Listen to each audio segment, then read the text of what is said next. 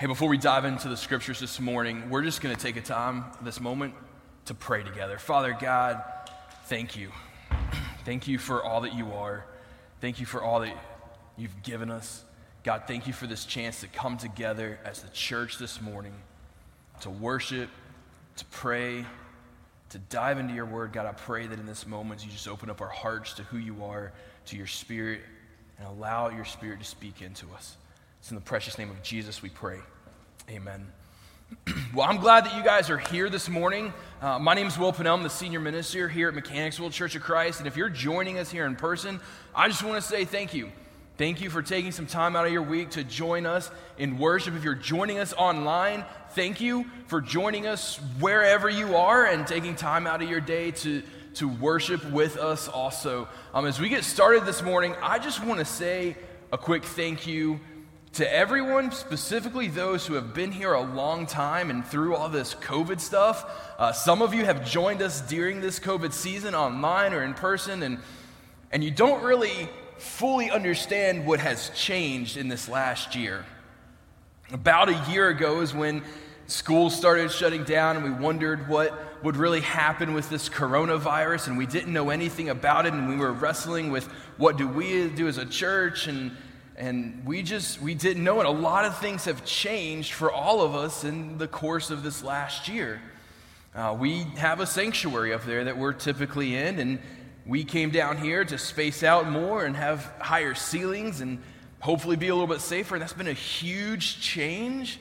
We changed how our sanctuary looked for our kids to worship in a safe way and make accommodations for them, and it's been amazing. I duck my head in there sometimes for worship, and they are having a blast worshiping in their way, and it's awesome to see that. Also, but I realized that a lot of things have changed. I thought that I was somebody who really enjoyed change. Over a year ago, before Mark retired as senior minister here and I stepped into those shoes, when I would preach once a month, Eric would come up to me sometimes before I was even preparing for my sermon and said, okay, what are we going to change on this week that you're preaching? Because I changed so many things so often that he just anticipated changing something and wanted to be prepared for it. What I realized, though, is I never really liked change of any substance. See, what I've realized over this last year is there's core change when we change something close to who we are, close to our identity as a person. And then there's a little bit further away from that change on our lives on a regular basis. And then there's just surface level change. And I've seen it more as a bullseye. And I've realized that I was a person who liked surface level change. I would change the order of worship. Now, I would change when we had communion, when we had offering, when I preached in the service. I would kind of make surface level changes. These are because changes like you take a different route to work because you want to change the scenery, or because you want to stop at Bojangles for breakfast on your way to work in the morning. For me, it's way out of my way to go anywhere on my way to work since I live and walk to work in the mornings, and I live right here. But it's changing things that really are kind of insignificant. But then sometimes there's bigger and deeper changes that happen. Sometimes we make a move, we buy a new house. Sometimes we get a new job. Sometimes there's a change in our life that has a ripple effect, and it gets a little closer to that identity piece, a little closer to who we are, change. And then there's the changing who we are. It's an alcoholic who decides to stop drinking. It's working on ourselves to overcome whatever tragic event happened to us in our life. It's a car accident that changed us forever, and we're a totally different person. It's the core change of who we are. And over this last year, we've had a lot of those core changes. We've had a lot of those the medium-sized changes along with the surface changes. And I just want to say thank you. I know this has been a hard year for everyone. I know that it's been tough. Personal life, church life, and you guys have been here, you've kept supporting financially, and it's been amazing to see how many people have stepped up and served and went above and beyond in service. So I just want to say thank you. I think it's interesting what time does to change. If we think about things that happened 10, 15, 20 years ago and our perspective on them now, it seems to change a lot of how we see past events. And I wonder in 10, 15, 20 years from now how we will see 2020 and this COVID season that we've been in for so long. I don't think it'll erase it. I don't think it'll just disappear. But I wonder what changes happen now that we'll be stuck with later, that we'll wish stuck a little bit more, that we're glad maybe didn't stick. I think there have been things that we've had to do different over this last year that have been good things, have been bad things, have kind of been indifferent things. And I don't know about you, I'm really, really excited for some of the changes that have happened over the course of COVID that hopefully will stick around. I hope that people spend more time with family. I hope that maybe work looks a little different for many of us and we're able to spend more time with family, that we have our perspectives maybe a little bit more in the right order. I hope that we're able to rest. I think COVID forced us to rest, and we're seeing a benefit of what we read in Scripture when God told us to rest and created the Sabbath so that we would rest. And I think there's some benefit there, and I hope that we have seen that over this last year. I think there's some things in the church that maybe aren't going to change. You guys may or may not like this. Those little communion cups, I don't know if they're going anywhere. I know, they taste terrible, right? But for a whole laundry list of reasons, they just might be here to stay. I've heard several say that they've really enjoyed worshiping in this place, and they don't want to go back to the sanctuary. I've heard many say they can't wait to get back to the sanctuary for worship. I think there's a lot of things that have changed during this time, and time will tell what stays, what doesn't, and how we feel about it. They say that time heals all wounds, and I don't know about all of them, but certainly a good number of them. Time has a way of changing our perspective, putting a little bit of distance and separation, and time is a powerful force in this world. And especially when we come to grace. When we talk about grace, what we see is that time often reveals grace. Last week we started a new sermon series called Messy Grace. And we're talking about this idea of grace leading up to Easter, because sometimes we have this misconception of what grace is. And we just think about it as, I can make mistakes, I can sin, and I ask for forgiveness, and because of Jesus' death and resurrection on the cross, then there's no consequences. And what happens in those moments is that we cheapen grace. We cheapen what Jesus did on the cross for us. Sometimes in church circles, we like to talk about grace and define grace as unmerited favor, meaning we don't deserve the goodness, unmerited goodness, favor that God gives us. But sometimes we cheapen it just to think of we get away with our sin. We get to escape whatever consequence and punishment is there, and when we do that, we cheapen it. One of the examples I've heard about grace, he says it's kind of like you tell your kid not to play ball in the house, but then they keep playing ball in the house, right? It's what kids do. And so you keep telling them not to play ball in the house, don't play ball in the house, don't play ball in the house, and then eventually a lamp breaks. So mercy says in that situation, mercy says, don't worry about it. I didn't like the lamp anyway, not a big deal. Let's just forget about it. And that's mercy. Justice says, don't worry about it. Walmart sells them. Grab your piggy bank, and since you broke it, you'll pay for it. Right? That's justice, and that's what we really want in this world. We want, if you do something wrong, you make it right.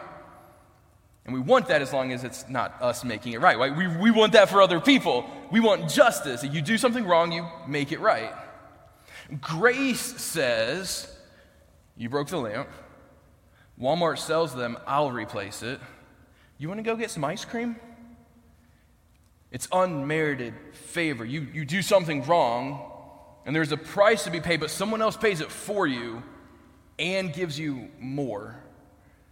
And as we saw last week, we don't get to define grace. We don't get to say this is what grace is or what grace would be, Because Jesus did that on the cross for us. Romans talks about the penalty for our sin being death, and we don't have to pay that penalty of death, that Jesus did that for us, and so he paid the price for us and gives us life. How amazing and beautiful is that?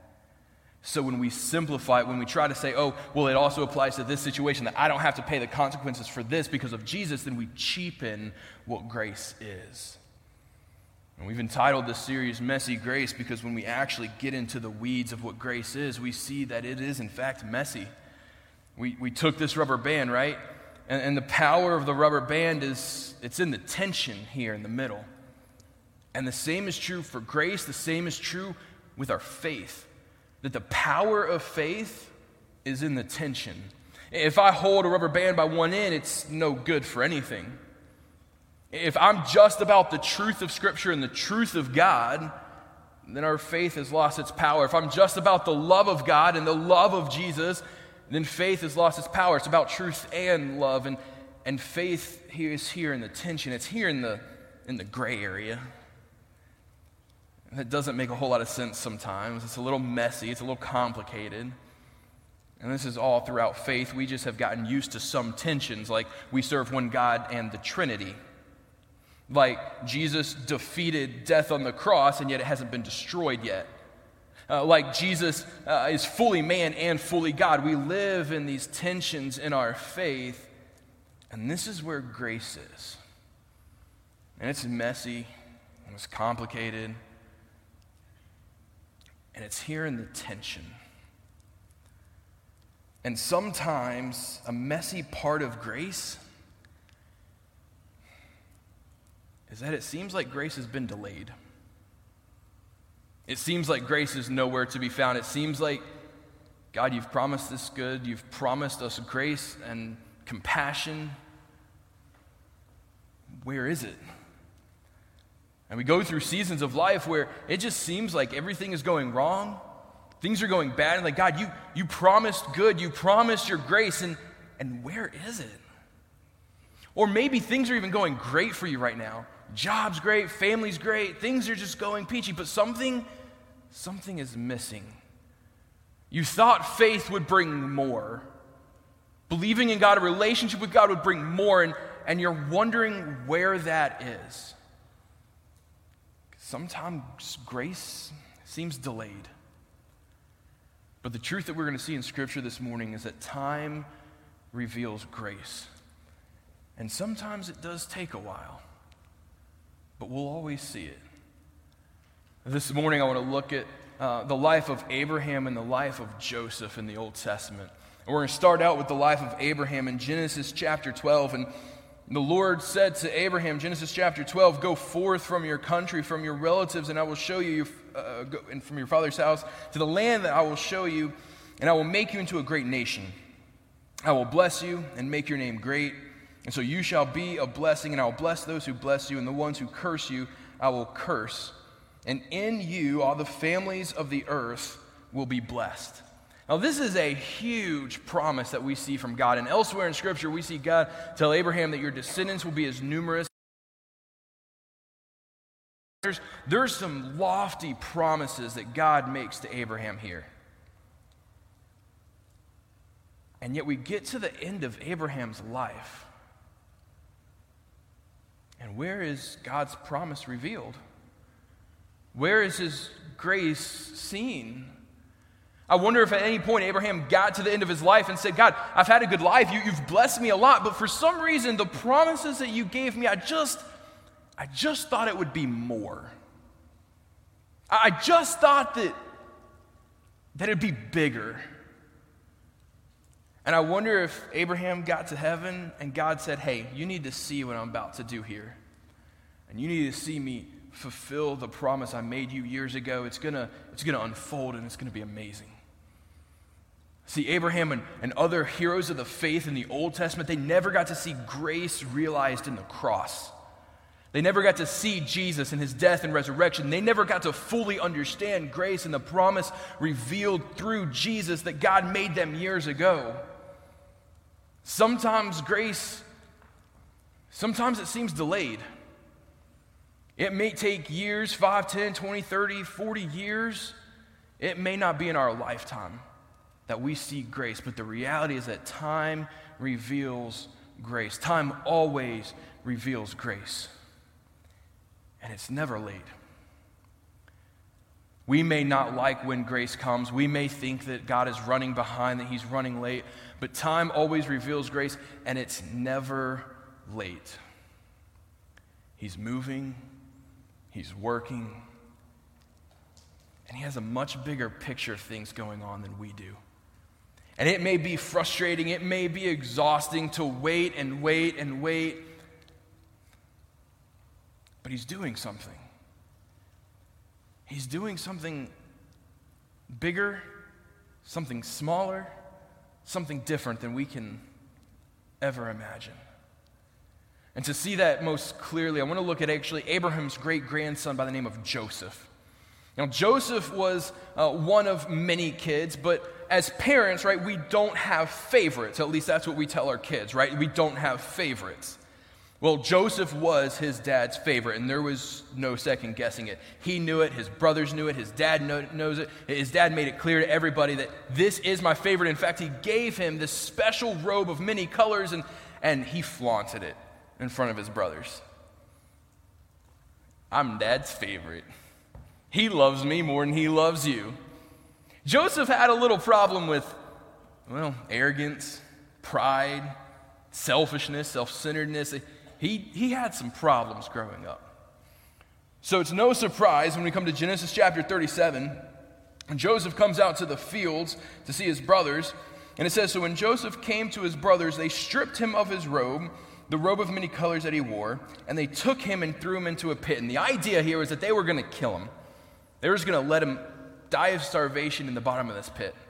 But as they're eating lunch and talking about this, they have a different idea. In verse 29, then Midianite traders passed by, and they drew Joseph up and lifted him out of the pit and sold him to the Ishmaelites for 20 shekels of silver. Well, we don't benefit if we just kill our brother, but what if we sell him? We'll sell him into slavery, and we'll get some money in the process, and this will be great. And so they do that, and they continue on their journey. Joseph finds his way in Egypt, serving other people. But God has a plan for Joseph. God has not left Joseph. In fact, in Genesis 39, it says, the Lord was with Joseph, and he became a successful man. So Joseph found favor in his sight, his being his master's sight, and attended him, and he made him overseer of his house and put him in charge of all he had. And Joseph honored God, and God showed him favor, and before you know it, he's been elevated to oversee the entire household where he works. But then his master's wife comes home, lies about Joseph, and Joseph finds himself in prison. But verse 21 says, but the Lord was still with Joseph, and showed him steadfast love, and gave him favor in the sight of the keeper of the prison. And the keeper of the prison put Joseph in charge of all the prisoners who were in the prison. Again, God was with him, has a bigger plan, and Joseph is elevated. But I can't help but imagine, if Joseph kept saying to God, if you're going to keep honoring me in this way and showing me favor, but I keep going further and further down this hole, just stop. Just stop showing me favor. Just stop loving me the way that you do, because things don't seem to be working out. 2 years later, Joseph finds himself second in all of Egypt, and the only person above him is the Pharaoh of Egypt. What a change from his circumstances. God showed him favor and had a bigger plan at work here, because sometimes grace seems delayed because God wants to do something bigger. There was a famine coming. There was going to be a drought in the land, and God was putting Joseph in a position to save not just people of Egypt, but his family also. And to make a long story short, he brought his family into Egypt during this drought, and they prospered there, and they grew, and God wanted to do something so much bigger than Joseph or anyone in his family even realized. In fact, at the end of his dad's life, Joseph's dad's life, his brothers were concerned that now Joseph would enact his revenge, would now get payback at his brothers for selling him into slavery. And so they lied and they said, our dad said that you should forgive us. That was like his dying breath, his dying wish is that you would forgive us. And in Genesis 50:20, Joseph says to his brothers, you intended to harm me, but God intended it all for good. He brought me to this position so I could save the lives of many people. God wanted to do something so much bigger in Joseph than what he ever realized. And maybe grace is delayed for you because he wants to do something so much bigger in you too. Maybe it seems like grace has been delayed because he wants to do something so much bigger through you in this world, and maybe he just has to put you in the right place first. Maybe he's guiding you and leading you to a place of your greatest impact. Your years of greatest impact are still ahead of you. If you're 6 years old or 60 years old, it's not a matter of age. It's a matter of you willing to follow God as He still working in your life and leading your life and leading your decisions to do something big in you and through you. We don't always see that. It may be years before that we see that. It may not even be in our lifetime that we see how God wants to use us. But sometimes grace seems delayed because he wants to use us and has a bigger plan in store.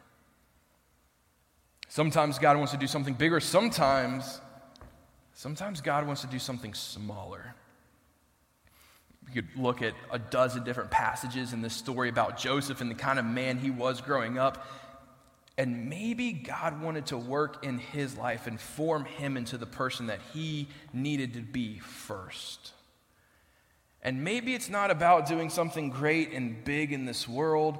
Let's face it, the greatest thing that ever could happen in this world has been done 2,000 years ago when Jesus came and died and rose and defeated death once and for all. So maybe the thing that God wants to do is in you and form you into the person that he wants you to be.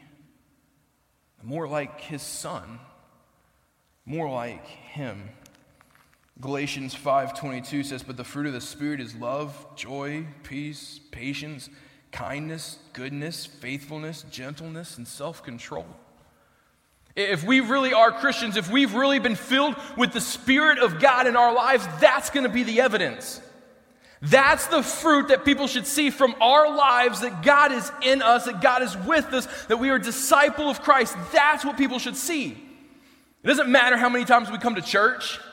It doesn't matter if we have a fish bumper sticker or magnet on the back of our car. It doesn't matter how you vote. What matters is the fruit from your life of what God is doing inside of you. That is what matters the most. And maybe grace seems delayed because he's doing a work inside of you. Because he's forming you and molding you into looking a little bit more like his son and a little bit less like me. A little bit more like, less like what we want to look like and more like his son. Either way, I guarantee you this one thing. It's hard to know what God is doing for sure. We look back over situations and we think we see him moving. We think maybe he's going to do this big thing through us or this small thing in us or we try to figure it out. But here's the reality. It's that God wants to do something different. I don't know if it'll be a big thing. I don't know if it'll be a small thing. But I know it will be different than what we can even begin to imagine. God says through the prophet Isaiah in chapter 55, for my thoughts are not your thoughts, neither are your ways my ways. God says we're not even on the same wavelength here. We're not thinking the same kind of thoughts. Our ideas are not the same kind of ideas. What your ways are not my ways. And sometimes grace seems delayed because God is doing something different from what we realize. He's moving, he's working, and I can't wait for the day that I see it. I can't wait for the day 20, 30, 40 years from now that I look back and I say, if that makes sense.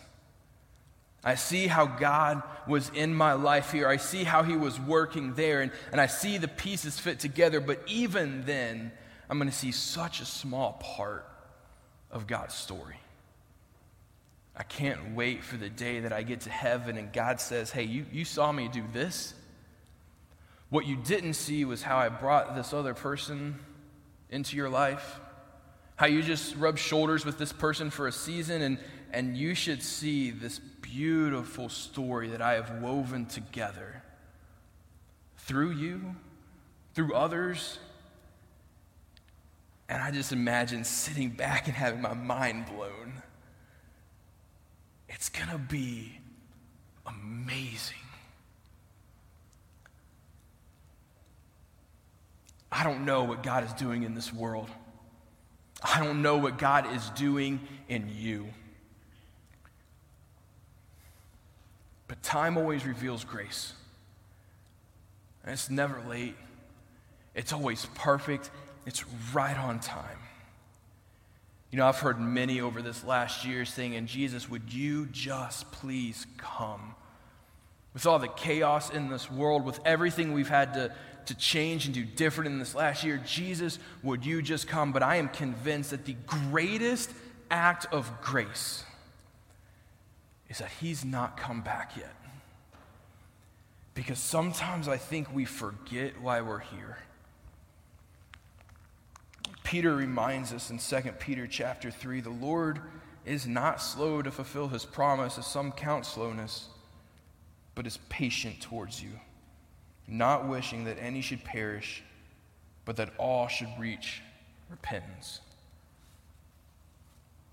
The greatest act that Jesus could give us at this point of grace is to wait and allow us to do what he's asked us to do and make disciples. It's to go into the world and make disciples of Jesus Christ. To tell an unbelieving world of the unbelievable truth that Jesus came to this world to die on a cross for their sins and offers them life. Life not just in this world, but in eternity. God's grace to us today is giving us more time to make disciples and giving more time for people to come into a relationship with him. Let's not wish this away. Instead, let's be the church. Let's allow grace to be delayed so that God can work in us and that God can work through us to bring others into a relationship with him. Father God, we come before you in this moment to say thank you. To say thank you for your grace seemingly to be delayed so that you can work in our lives, that you can work through us, that you can work in this world that you have created, that you love so deeply. God, I pray that you give us a love for people in this world, a love for this world like you have. That we can love people in this world, we can build homes and plant gardens, as your word says, that we can live in this world as long as you have us to do what you have asked us to do, and that is to make disciples. God, I pray you do a small work in us by molding us and forming us to look more like your Son. And I pray that one day